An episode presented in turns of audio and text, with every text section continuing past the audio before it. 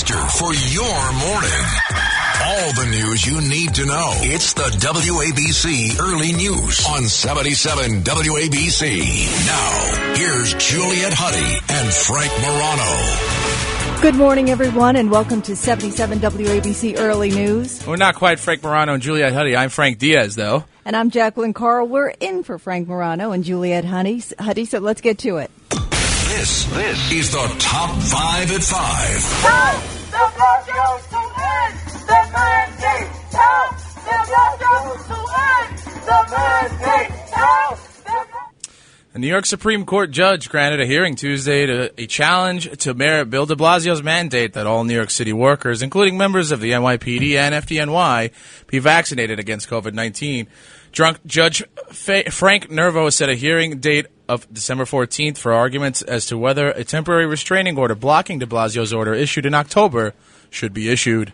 Protesters gathered outside of de Blasio's home last night to voice their concerns about the mandate last night. No! Black people don't have jobs.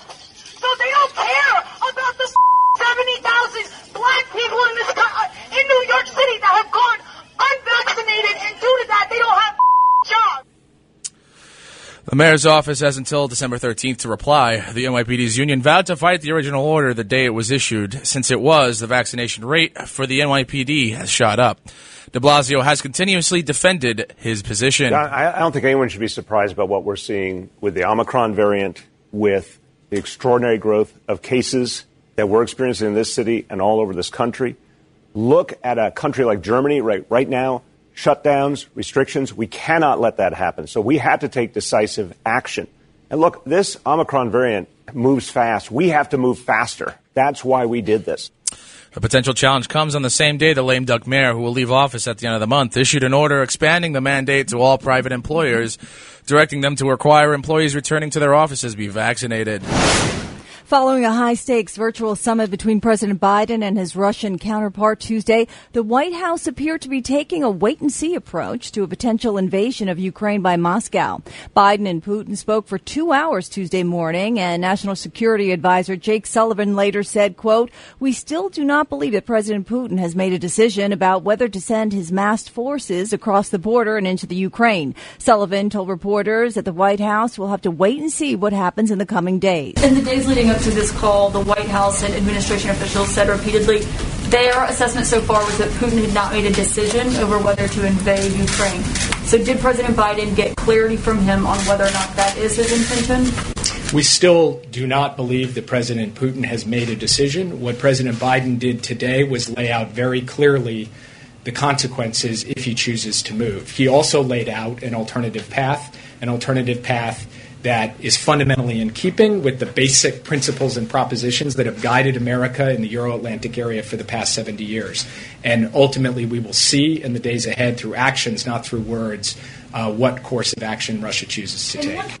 According to Sullivan, President Biden told Putin any further action, any further incursion into the Ukraine would be met with strong economic measures from the U.S. and its European allies. Adding the president looked like President Putin in the eye and told him today that things we did not do in 2014 when Russia annexed Crimea, we are prepared to do now. But Sullivan declined to say whether additional American forces would be dispatched to Eastern Europe in the event of an invasion. No, I mean it, it's it's very clear, uh, Rita, that uh, it's all done except for the shout. Uh, I, I, we've been looking at this. I've been talking to analysts overseas. NATO analysts, worth their worth their salt, are saying eh, he's going probably in January. He may go as early as Christmas, and he may not take all of Ukraine. I think he's got some choice pieces he's already picked out. They've got uh, sufficient combat force to go in rapidly, secure a number of areas, and be done with it before March. So you got to ask yourself why. Why is this all happening? Why is uh, Joe Biden uh, acting like this? And I'm one of those that believes that he was compromised in, in some ways. I think uh, it's very clear that his interests are not those of the American people. Dali Omarova, President Biden's controversial pick to be comptroller of the currency, withdrew her nomination for the post yesterday amid both Republican and Democratic backlash over her academic writings, which include advocating for the end of banking quote, as we know it. During her confirmation hearing in the Senate Banking Committee last month, lawmakers pointed to the Soviet born and raised Omarova's academic papers proposing a shift away from consumer banking by moving Americans' finances from private banks to the Federal Reserve, and a statement she wrote. It was a great honor and a true privilege to be nominated by President Biden to lead the Office of the Comptroller of the Currency overseeing the U.S. national banking system. I deeply value President Biden's trust in my abilities and remain firmly committed to the administration's vision of a prosperous, inclusive, and just future for our country. At this point in the process, however, it is no longer tenable for me to continue as a presidential nominee. Although Democrats openly spoke out against the nominee, centrist Democrats Senators Jon Tester and Kyrsten Sinema and Mark Warner voiced reservations behind the scenes, making her chances of confirmation very unlikely. Tim Cook personally met with Chinese officials in 2016 and pledged to invest 275 billion into the local economy over a five-year period. This in exchange for Beijing allowing the iPhone maker to freely do business on the mainland. Cook visited China in 2016 after the government shut down iTunes, iTunes books, movies. Beijing was also threatening features like Apple Pay, iCloud, and the App Store, according to the media outlet The Information. Cook and Communist Party officials came to a memorandum of understanding. According to the report, Apple pledged to invest some 275 billion into the Chinese economy over five years. The deal also includes an option for a sixth year, which would last until May of next year if neither Apple or Beijing objected.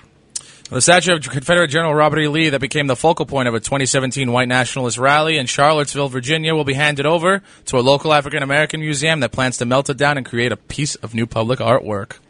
All right, well, uh, it's uh, 5.07. I think Joe Nolan's got our traffic. Indeed, and we're off to a pretty decent start as you travel inbound, LIE, Northern, Southern State, all three seem to be fairly decent. Just a little bit of a brake check along the way here and there. Also, as you come up through Lower Brooklyn, starting to build a little bit coming on up to the Brooklyn Bridge. Now, the Lincoln, the Holland, the George Washington Bridge, all three seem to be very good this morning. Mass transit also on a close alternate side again today is in effect. I'm Joe Nolan with traffic on Talk Radio 77 WABC. Thanks, Joe. Yep. Jacqueline Carl with our weather report this morning. Jacqueline.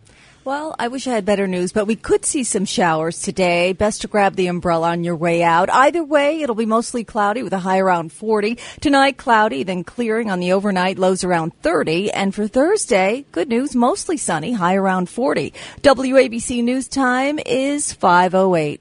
Jacqueline Carl, thank you very much. Well, West Virginia Democratic Senator Joe Manchin is forcing uh, Senate Majority Leader Chuck Schumer to pump the brakes on his goal of passing President Joe Biden's $1.75 trillion social and climate reform package by Christmas. In a letter sent to colleagues on Monday, Schumer again told lawmakers that the Build Back Better bill needs to pass by the end of the month, despite the legislative calendar ending at the end of this week. Schumer warned of more long days and nights and potentially weekends. As the clock ticks down on several big items Congress needs to pass before the year's end. The White House says it will control inflation. This bill, do you believe that? I haven't seen that. I've heard that. I don't.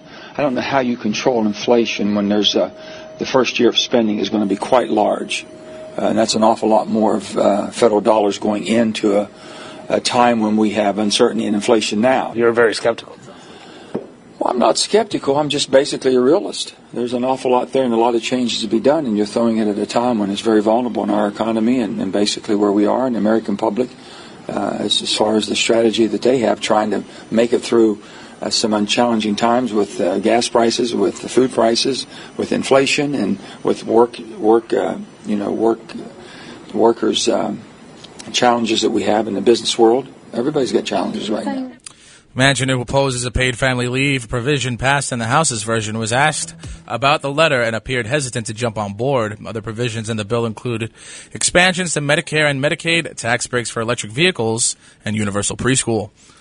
The House committee investigating January 6th announced Tuesday it will hold former President Trump's chief of staff Mark Meadows in contempt of Congress if he doesn't show up for his scheduled deposition today. Hours earlier, Meadows announced he would cease compliance with the committee after he and the committee could not come to an agreement on the terms of his testimony, according to his attorney.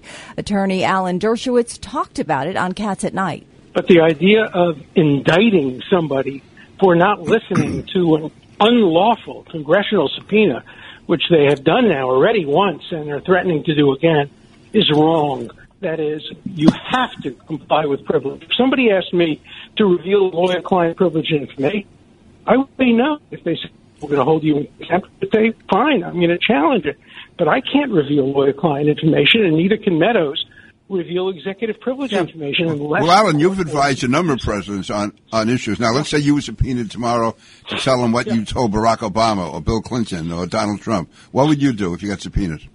And and, and, and those presidents told you not to uh, testify or claimed Of executive course not. privilege. Of course I would. But you Well, show I have you a- would show up, wouldn't you, and then assert the privilege on behalf of the president? I would have my lawyer show up and assert the privilege.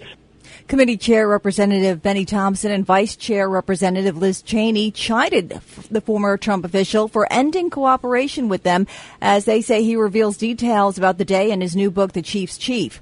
They also said they had questions about official communications Meadows carried from his personal accounts. Meadows' attorney said his client would no longer appear for a deposition in a letter to the committee released Tuesday. However, the letter noted that Meadows would still be willing to submit written answers to questions. Well, federal judge Tuesday blocked a national COVID 19 mandate, va- vaccine mandate that would have required private government contractors to get their shots, dealing yet another blow to the Biden administration's jab push. The mandate set to take hold on January 4th was the latest White House coronavirus directive to face a temporary court injunction. The court ruling and previous similar related decisions indicate that it is increasingly likely the debate over the vaccine mandates could wind up in the Supreme Court. According to NBC News, Judge R. Stan Baker wrote in the ruling that allowing the Biden order would force plaintiffs to comply with the mandate, requiring them to make decisions which would significantly alter their ability to perform federal contracts, which is critical to their operations. Tuesday's injunction follows two similar temporary decisions last week that blocked vaccine mandates for many private sector healthcare workers. U.S. Capitol Police Inspector General Michael Bolton told lawmakers Tuesday the department has not made needed changes in the aftermath of the deadly riot by Trump supporters on January 6th.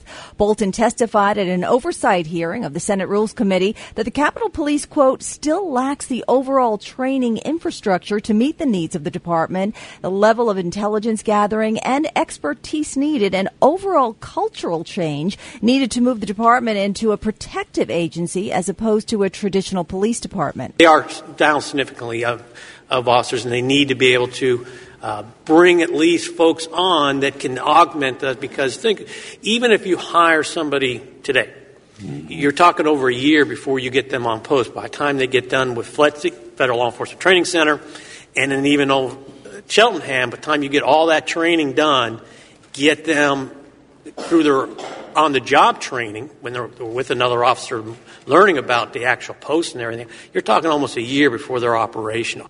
Bolton testified 11 months after the riot, which led to the deaths of five people, including Capitol Police Officer Brian Sicknick, and nearly eight months after he issued the first in a series of so-called flash reports critiquing the Capitol Police response to the events of that day. While Bolton noticed some changes have boosted morale, such as the hiring of a new chief, additional intelligence briefings, and the provision of cell phones for better communication, he emphasized that much work still needs to be addressed across the department.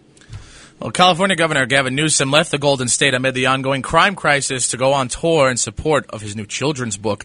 Newsom traveled to New York to kick off his tour in support of his new book, Ben and Emma's Big Hit. The book is based off of Newsom's experience growing up with dyslexia and tells the story of Ben, a young boy and a baseball fan who uses America's pastime to cope with his learning disability alongside help from a teacher and friend. LAPD Detective McBride, Jamie McBride, slammed Newsom on Fox News. He's uh, he's uh, advocated with uh, um, ACLU for Proposition 47 as well as George Gascon, who authored uh, that bill. Um, and you know, here's an interesting twist too. You know, the the CEO to Netflix uh, gave three million dollars to fight the recall campaign on Governor Gavin Newsom, um, and that's the son-in-law of uh, Jacqueline Avant, who was murdered by somebody who got out of jail who should have been in jail. So, uh, first of all, you got to clean up from the top. You know, Gavin Newsom needs to be gone. We need to uh, work on uh, changing these laws back to make it tougher on crime. We need to get rid of these uh, so-called progressive district attorneys. All right, Matt Sapienza, here you got a sports report for us. All right, thanks, Frank, and good morning, everybody. Here's what's going on in the wide world of sports. We start in the NBA. Kevin Durant scored 24 points. James Harden had 23 points and 12 assists. And the Brooklyn Nets beat Dallas 102 to 99 on Tuesday night, handing the Mavericks their first or fifth rather consecutive home loss. The Eastern Conference leading the Nets um, erased a 17 point third quarter deficit to avoid back to back losses for the first time this season. Brooklyn squandered a double digit lead after halftime in a loss to Chicago. Kristaps Porzingis had 17 points and 12 rebounds. And R.J. Barrett made a career high seven three pointers and scored 32 points, and the Knicks snapped a three game skid, beating the San Antonio Spurs 121 to 109 on Monday night. Ending New York ended a seven game losing streak at San Antonio. Um, Uh, Alec Burks scored 18 points. Immanuel Quickley added 16, and Julius Randle had 15 for the Knicks. Derrick White had 26 points, 6 rebounds, 7 assists for the Spurs, who have dropped two straight after a season long three game winning streak. Dejounte Murray added 15.7 rebounds and 7 assists. The Knicks were 18 for 38 on three pointers, with Barrett going for seven for seven and eight. And to the NHL now, Anders Lehad had two goals, and the New York Islanders snapped an 11 game losing streak with a five to three win over the Ottawa Senators. And Chicago Blackhawks forward Jujhar Khaira was stretched off the ice after he was leveled by Jacob Trouba in the second period of the New York Rangers six to two victory. And that's your sports at 15 and 45. Matt Sapienza here with your WABC Sports. Right back to you guys. Matt Sapienza, the ever lovely Matt Sapienza. Thank you very much. All right, it's uh, about five seventeen. You know what that means? Joe Nolan with traffic and transit. Well, as we get out there again on the Harlem River Drive, good news now that earlier accident has now been cleared. The construction's still there, though. Two lanes are still out around 125th Street. If you're on the BQE, of course, that road work at Atlantic Avenue slowing everybody down. Outbound George Washington Bridge, those lane closures that were there on the overnight are gone. Verrazano Bridge, this is going to be, again, Staten Island bound, the lower level is closed. That's ongoing. And alternate side of the street, parking rules and regulations, once again today, are going to be in effect. The support of service of Empire Blue Cross Blue Shield. Empire Blue Cross Blue Shield, Heart of America, helping schools across the country increase their access to healthy food. Learn more, empireblue.com slash NY Liberty. I'm Joe Nolan with Traffic Talk Radio 77 WABC. Joe Nolan, thank you so much. Mm-hmm. All right, Joe. I mean, Jacqueline, I should say. Back with weather today. What's going on outside? A common mistake. We could see some showers today. Best to grab the umbrella on your way out. Either way, it'll be mostly cloudy with a high around 40. Tonight, cloudy, then clearing on the overnight, lows around 30. And for Thursday, mostly sunny, high around 40. WABC News Time is 518. Thanks, Jacqueline. I hear you have some uh, financial stories for us as well. Yes, I do. Neuralink, Elon Musk's brain interface tech company, tells the Wall Street Journal their goal is to start implanting microchips into the brains of humans Oh, next no. year. Yeah.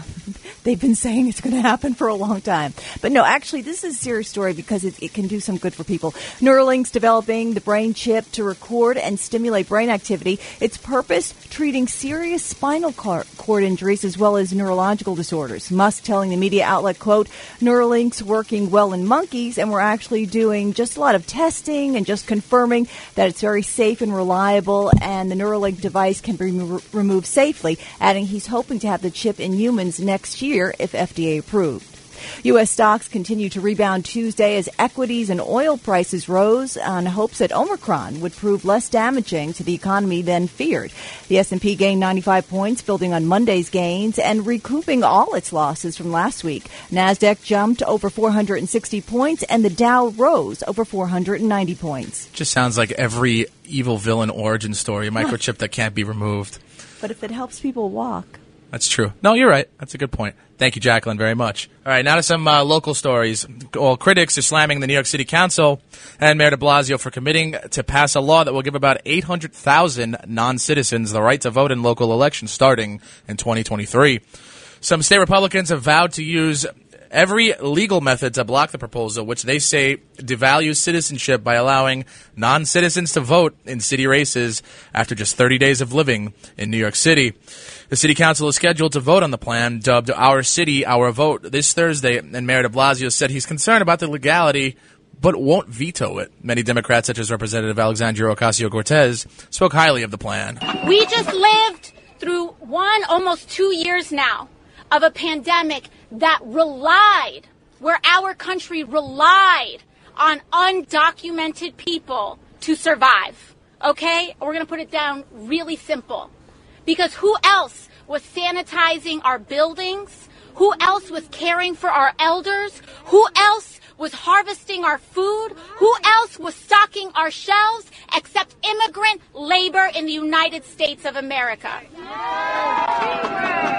We will not be a country that says we will take that and yes, exploit that and not accept the basic humanity, dignity, and equality of all people in this country, particularly our immigrant families and communities. More than a dozen communities across the U.S. currently allow non citizens to vote, including 11 towns in Maryland and two in Vermont.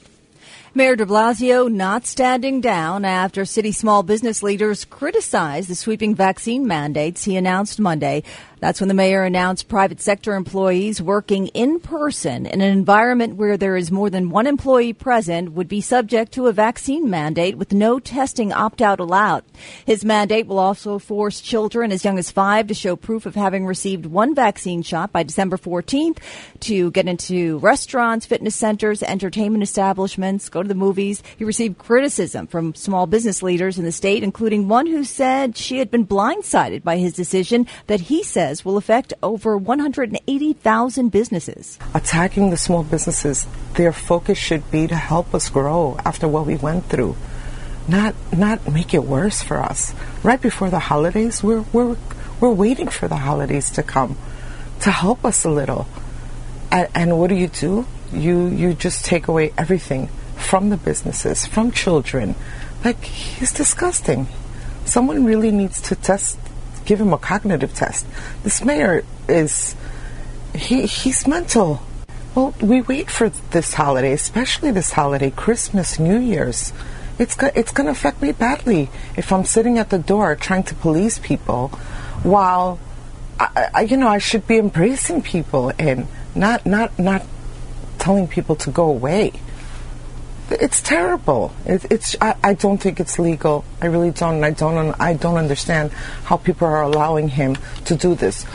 Others say they fear it will exacerbate the ongoing labor shortage, causing employers to lose some of their workers during a time where many are already short staffed. They worry the new mandates for customers will also cost them business during a time that's already unstable because of the pandemic.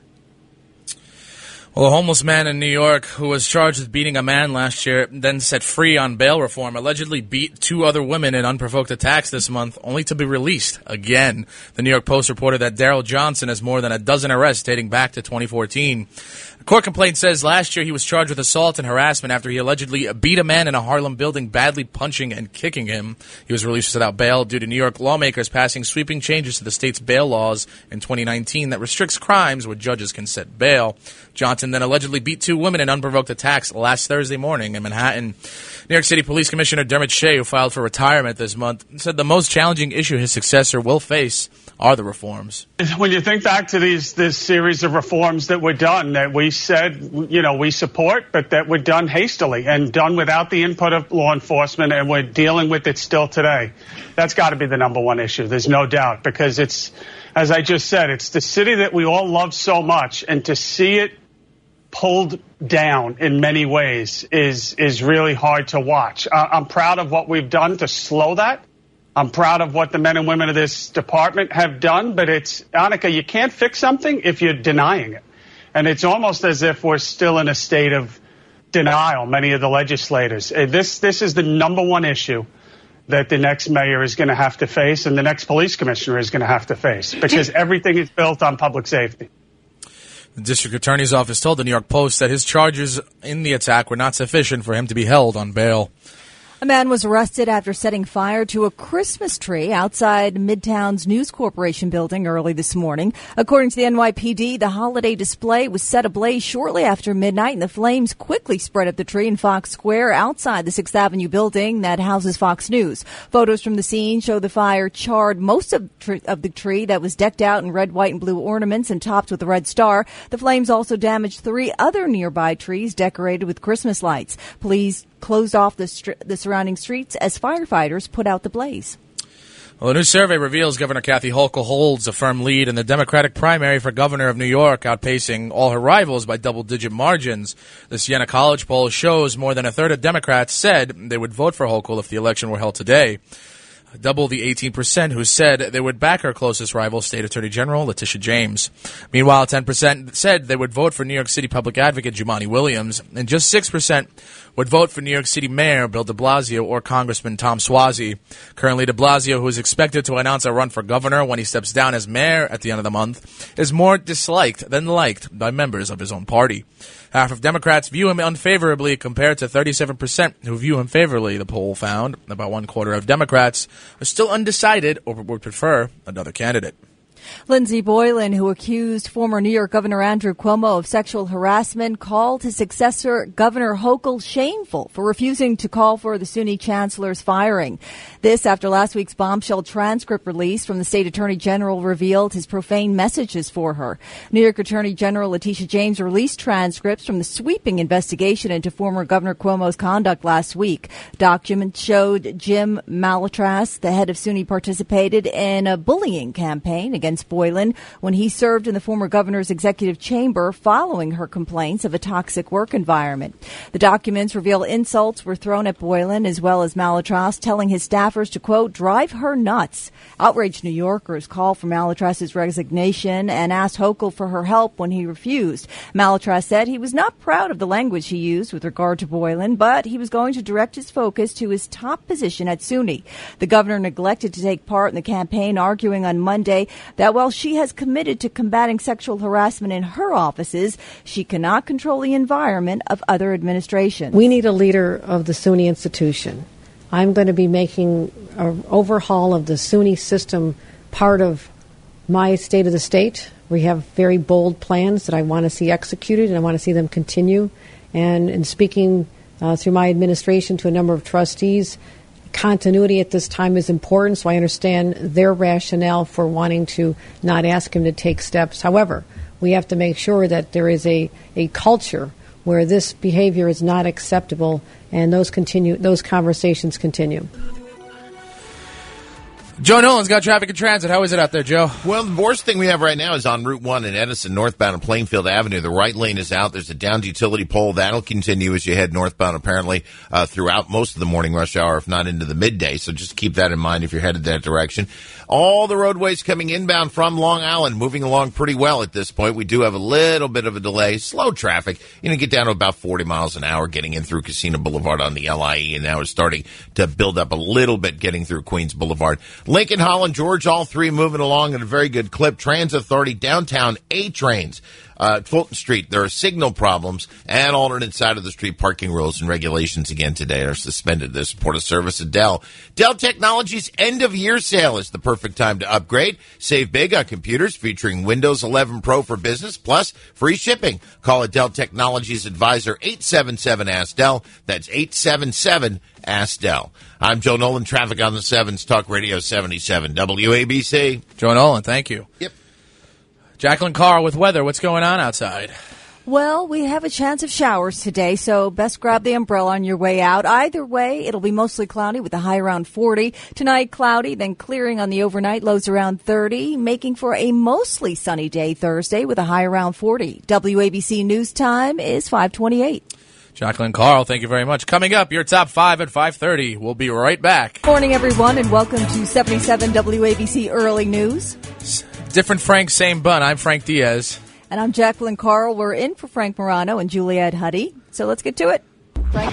It's the top five at 5.30. Tell the Blasios to end the mandate. Tell the Blasios to end the mandate. Tell Well, a New York Supreme Court judge granted a hearing Tuesday to challenge to Mayor de Blasio's mandate that all New York City workers, including members of the NYPD and the FDNY, be vaccinated against COVID-19. Judge Frank Nervo set a hearing date of December 14th for arguments as to whether a temporary restraining order blocking de Blasio's order issued in October should be issued.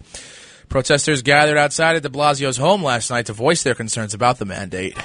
They swear that black people don't have jobs.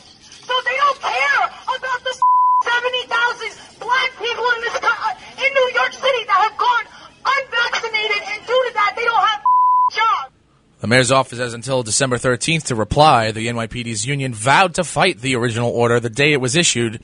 Since it was, the vaccination rate for the NYPD has shot up. De Blasio has continuously defended his position on the. I, I don't think anyone should be surprised about what we're seeing with the Omicron variant, with the extraordinary growth of cases that we're experiencing in this city and all over this country. Look at a country like Germany right, right now, shutdowns, restrictions. We cannot let that happen. So we had to take decisive action. And look, this Omicron variant moves fast. We have to move faster. That's why we did this. The potential challenge comes on the same day the lame duck mayor, who will leave office at the end of the month, issued an, an order expanding the mandate to all private employers, directing them to require employees returning to their offices to be vaccinated.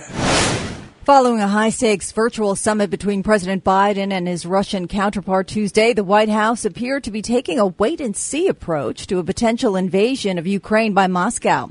Biden and Putin spoke for two hours Tuesday morning and National Security Advisor Jake Sullivan later said, quote, we still do not believe that President Putin has made a decision about whether to send his massed forces across the border and into the Ukraine. Sullivan told reporters that the White House will have to wait and see what happens in the coming days. Leading up to this call, the White House and administration officials said repeatedly their assessment so far was that Putin had not made a decision over whether to invade Ukraine. So, did President Biden get clarity from him on whether or not that is his intention?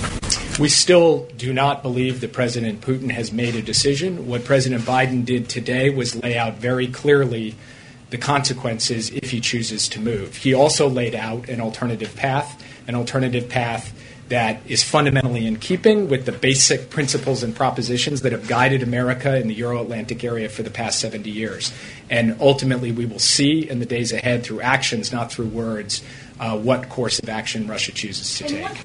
According to Sullivan, President Biden told Putin any further incursion into the Ukraine would be met with strong economic measures from the U.S. and its European allies. Adding the president looked President Putin in the eye and told him today that things we did not do in 2014 when Russia annexed Crimea, we are prepared to do now. But Sullivan declined to say whether additional American forces would be dispatched to Eastern Europe in the event of an invasion. No, I mean it's it's very clear, uh, Rita, that uh, it's all done except for the shouting. Uh, I, I, we've been looking at this. I've been talking to analysts overseas.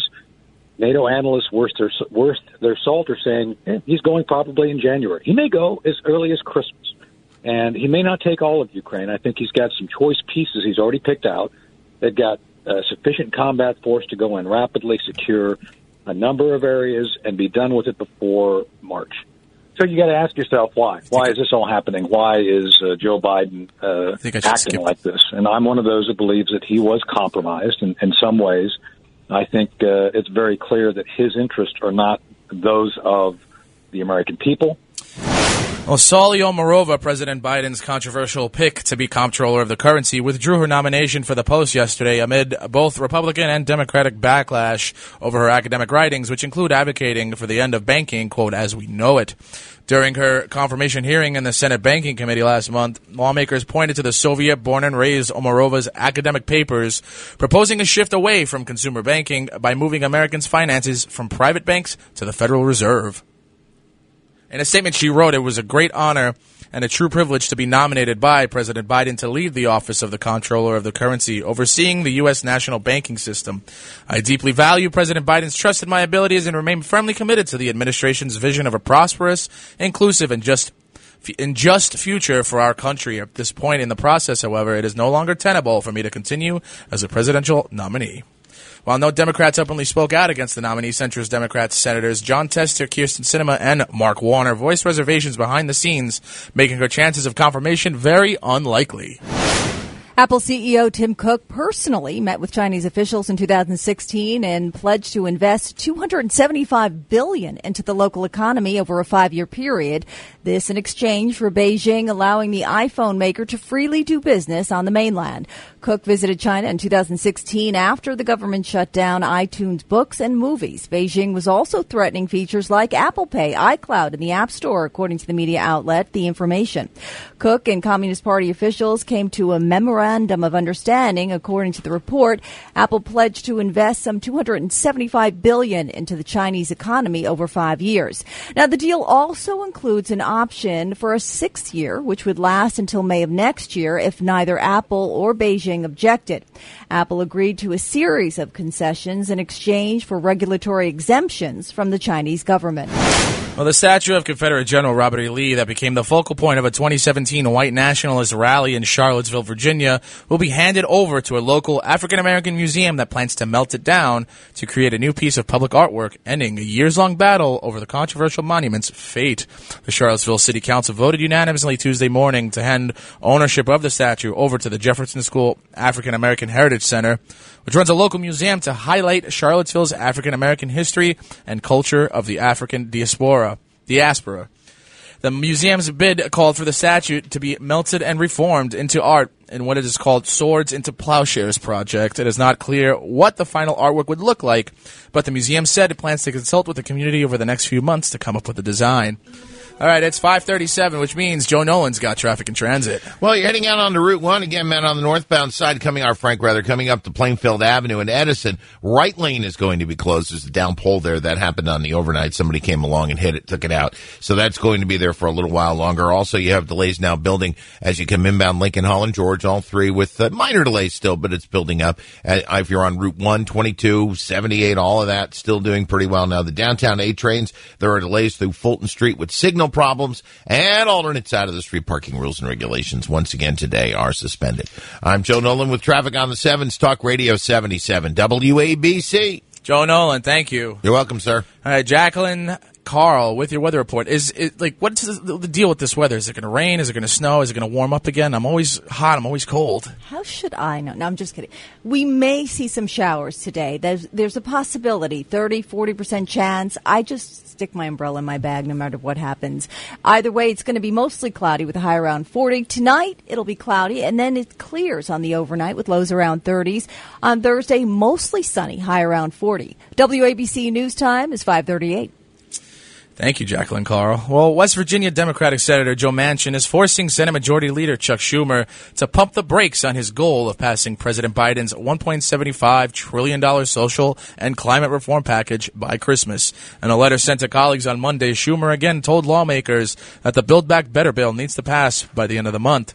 Despite the legislative calendar ending at the end of the week, Schumer warned of more long days and nights and potentially weekends as the clock ticks down on several big items Congress needs to pass before the year is over. The White House says it will control inflation, this bill. Do you believe that? I haven't seen that. I've heard that. I don't I don't know how you control inflation when there's a the first year of spending is going to be quite large. Uh, and that's an awful lot more of uh, federal dollars going into a, a time when we have uncertainty and inflation now. You're very skeptical. Well, I'm not skeptical. I'm just basically a realist. There's an awful lot there and a lot of changes to be done, and you're throwing it at a time when it's very vulnerable in our economy and, and basically where we are in the American public uh, as, as, far as the strategy that they have trying to make it through uh, some unchallenging times with uh, gas prices, with food prices, with inflation, and with work, work, uh, you know, work, workers' um, challenges that we have in the business world. Everybody's got challenges right now. Manchin, who opposes paid family leave in the House's version of the bill, was asked about the letter and appeared hesitant to jump on board. Other provisions in the bill include expansions to Medicare and Medicaid, tax breaks for electric vehicles, and universal preschool.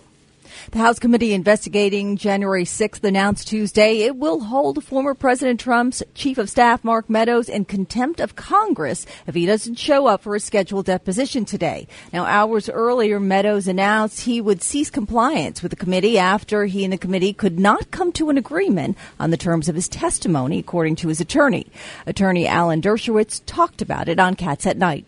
But the idea of indicting somebody for not listening to an unlawful congressional subpoena, which they have done now already once and are threatening to do again, is wrong. That is, you have to comply with privilege. If somebody asked me to reveal lawyer-client privilege information, I would say no. If they said we're going to hold you in contempt, I'd say fine. I'm going to challenge it, but I can't reveal lawyer-client information, and neither can Meadows reveal executive privilege information unless. Well, Alan, you've advised a number of presidents on, on issues. Now, let's say you were subpoenaed tomorrow to tell them what you told Barack Obama or Bill Clinton or Donald Trump. What would you do if you got subpoenaed? And and, and, and those presidents told you not to uh, testify or claim executive Of executive course not. Of course I would. But you would show Well, you have- would show up, wouldn't you, and then assert the privilege on behalf of the president? I would have my lawyer show up and assert the privilege. Committee Chair Representative Bennie Thompson and Vice Chair Representative Liz Cheney chided the former Trump official for ending cooperation with them as they say he reveals the details about the day in his new book, The Chief's Chief. They also said they had questions about official communications Meadows carried from his personal accounts.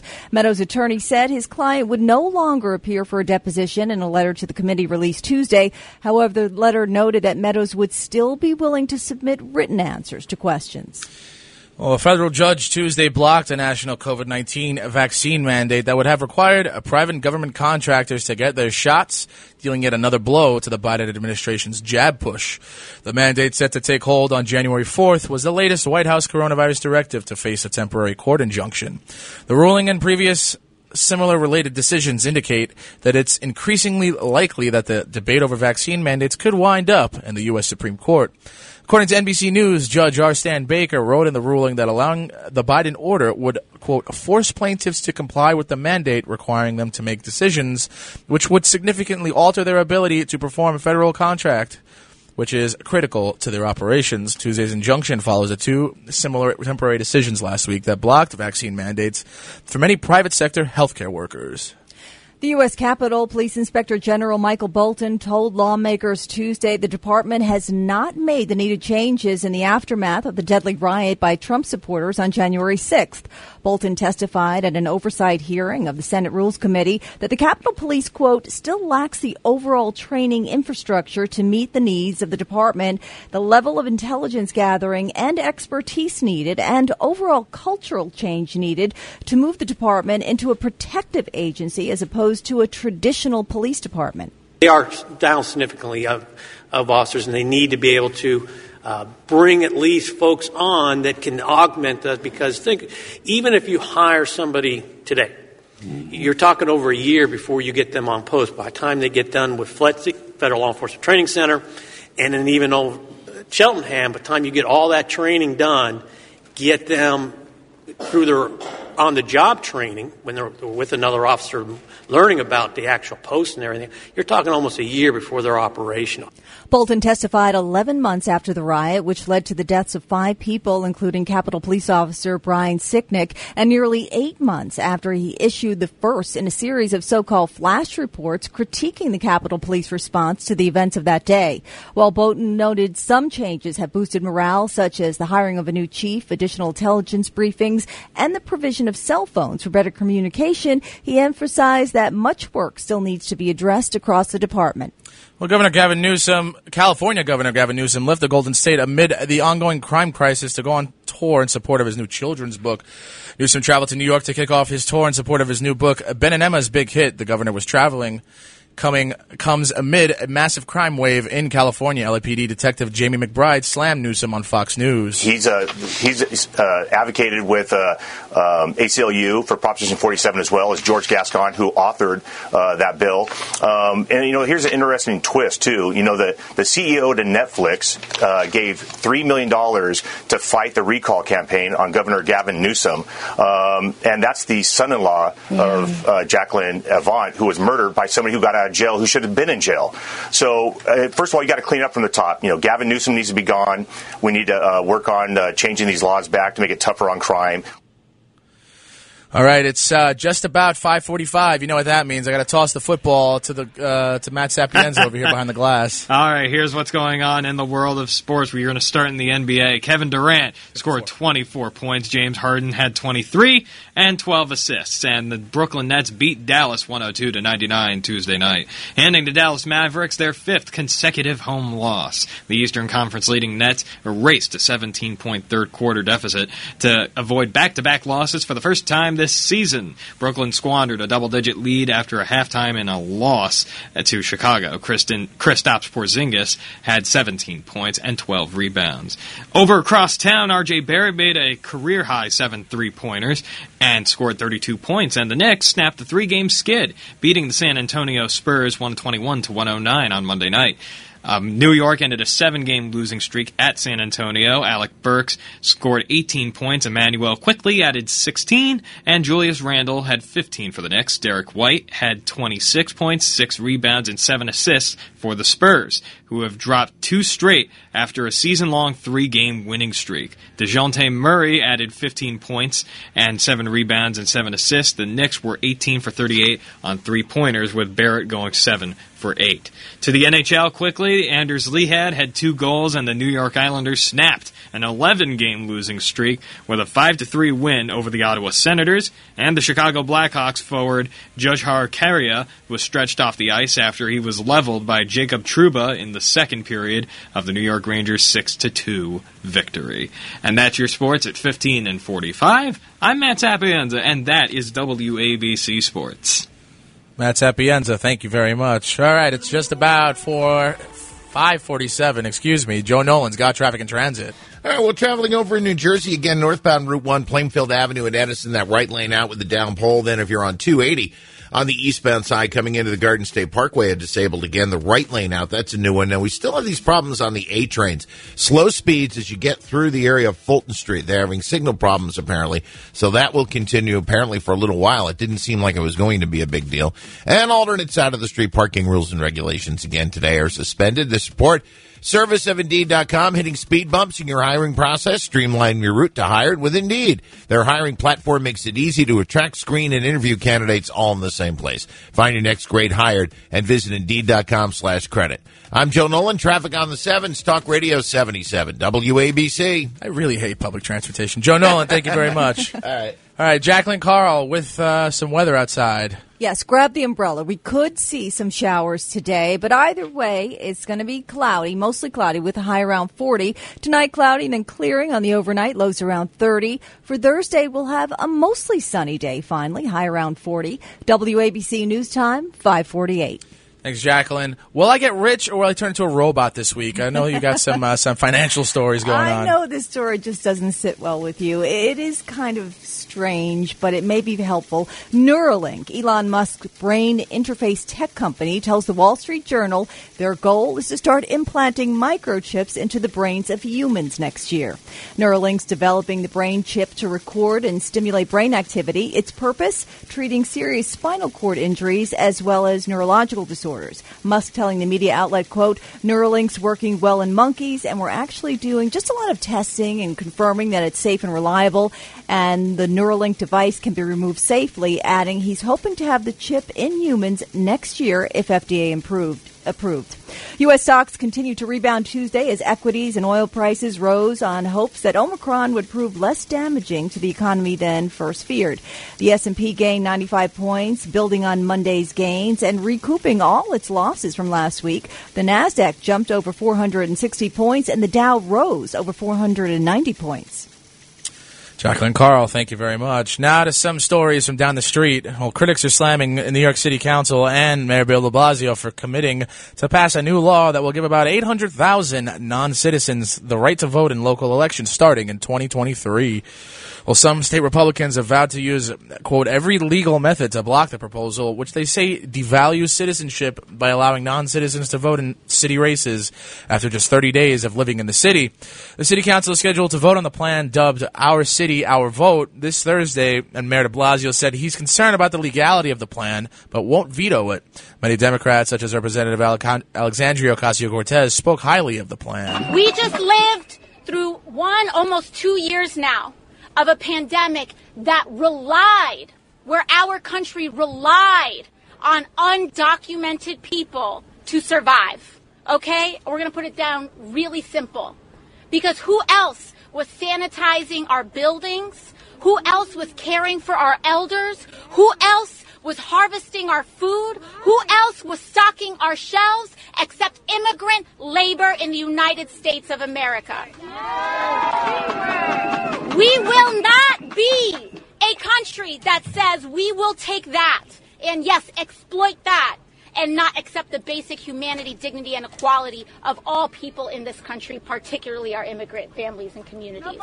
Well, more than a dozen communities across the United States currently allow non citizens to vote, including 11 towns in Maryland and two in Vermont.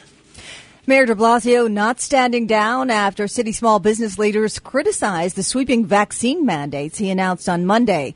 That's when the mayor announced private sector employees working in person in an environment where there's more than one employee present would be subject to vaccine mandate with no testing opt out allowed. His mandate will also force children as young as five to show proof of having received one vaccine shot by December 14th to get into restaurants, fitness centers, movie theaters, any kind of entertainment establishments. He received criticism from small business leaders in the state, including one who said she had been blindsided by his decision that he says will affect over 180,000 businesses. Attacking the small businesses, their focus should be to help us grow after what we went through.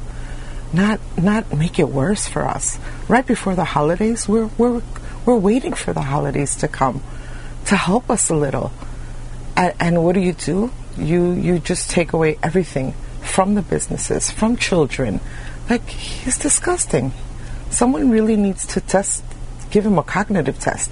This mayor is he he's mental. Well, we wait for this holiday, especially this holiday, Christmas, New Year's. It's go- it's going to affect me badly if I'm sitting at the door trying to police people, while I, I, you know I should be embracing people and not not not telling people to go away. It's terrible. It, it's. I, I, don't think it's legal. I really don't. I don't. I don't understand how people are allowing him to do this. Others say they fear it will exacerbate the ongoing labor shortage, causing employers to lose some of their workers during a time where many are already short staffed. They worry the new mandates for customers will also cost them business during a time that's already unstable because of the pandemic. Well, a homeless guy in New York City who was charged with beating a man last year and then setting, being set free on bail reform allegedly beat two women in unprovoked attacks this month only to be released once again. The New York Post reported that Daryl Johnson has more than a dozen arrests dating back to 2014. A court complaint says last year he was charged with assault and harassment after he allegedly beat a man in a Harlem building, badly punching him in the face and kicking him. He was released without bail to, due to New York lawmakers passing sweeping changes to the state's bail laws in 2019 that restricts crimes where judges can set bail. Johnson then allegedly beat two women in an unprovoked attacks last Thursday morning in Manhattan. New York City Police Commissioner Dermot Shea, who filed for retirement this month, said the most challenging issue his successor will face are the reforms. When you think back to these this series of reforms that were done, that we said you know we support, but that were done hastily and done without the input of law enforcement, and we're dealing with it still today. That's got to be the number one issue. There's no doubt because it's as I just said, it's the city that we all love so much, and to see it pulled down in many ways is is really hard to watch. I'm proud of what we've done to slow that. I'm proud of what the men and women of this department have done, but it's Annika, you can't fix something if you're denying it. And it's almost as if we're still in a state of denial, many of the legislators. Uh, this this is the number one issue that the next mayor is going to have to face and the next police commissioner is going to have to face because everything is built on public safety. The district attorney's office told the New York Post that his charges in the attack were not sufficient for him, him to be held on bail. A man was arrested after setting fire to a Christmas tree outside Midtown's News Corporation building early this morning. According to the NYPD, the holiday display was set ablaze shortly after midnight and the flames quickly spread up the tree in Fox Square outside the 6th Avenue building that houses Fox News. Photos from the scene showed the fire charred most of the Christmas tree that was decked out in red, white, and blue ornaments and topped with a red star. The flames also damaged three other nearby trees decorated with Christmas lights. Police closed off the surrounding streets as firefighters put out the blaze. Well, a new survey reveals that Governor Kathy Hochul holds a firm lead in the Democratic primary for governor of New York, outpacing all rivals by double digit margins. The Siena College poll shows that more than a third of Democrats said they would vote for Hochul if the election were held today, double the 18% who say they would back her closest rival, State Attorney General Letitia James. Meanwhile, 10% say they would vote for New York City Public Advocate Jumaane Williams, and just 6% would vote for New York City Mayor Bill de Blasio or Congressman Tom Suozzi. Currently, Bill de Blasio, who is expected to announce a run for governor when he steps down as mayor at the end of the month, is more disliked than liked by members of his own party. Half of Democrats viewed him unfavorably compared to 37% who viewed him favorably. The poll found about one quarter of Democrats are still undecided or would prefer another candidate. Lindsey Boylan, who accused former New York Governor Andrew Cuomo of sexual harassment, called his successor, Governor Hochul, shameful for refusing to call for the SUNY chancellor's firing. This after last week's bombshell transcript release from the state attorney general revealed his profane messages to her. Now, New York Attorney General Letitia James released transcripts from the sweeping investigation into former Governor Cuomo's conduct last week.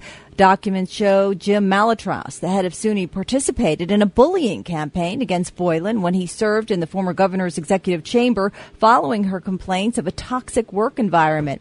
The documents reveal insults were thrown at Boylan as well as Malatras, telling the staffers to, quote, drive her nuts. Outraged New Yorkers called for Malatras's resignation and asked Hochul for help when he refused. Malatras said he was not proud of the language he used with regard to Boylan, but he was going to direct his focus to his top position at SUNY.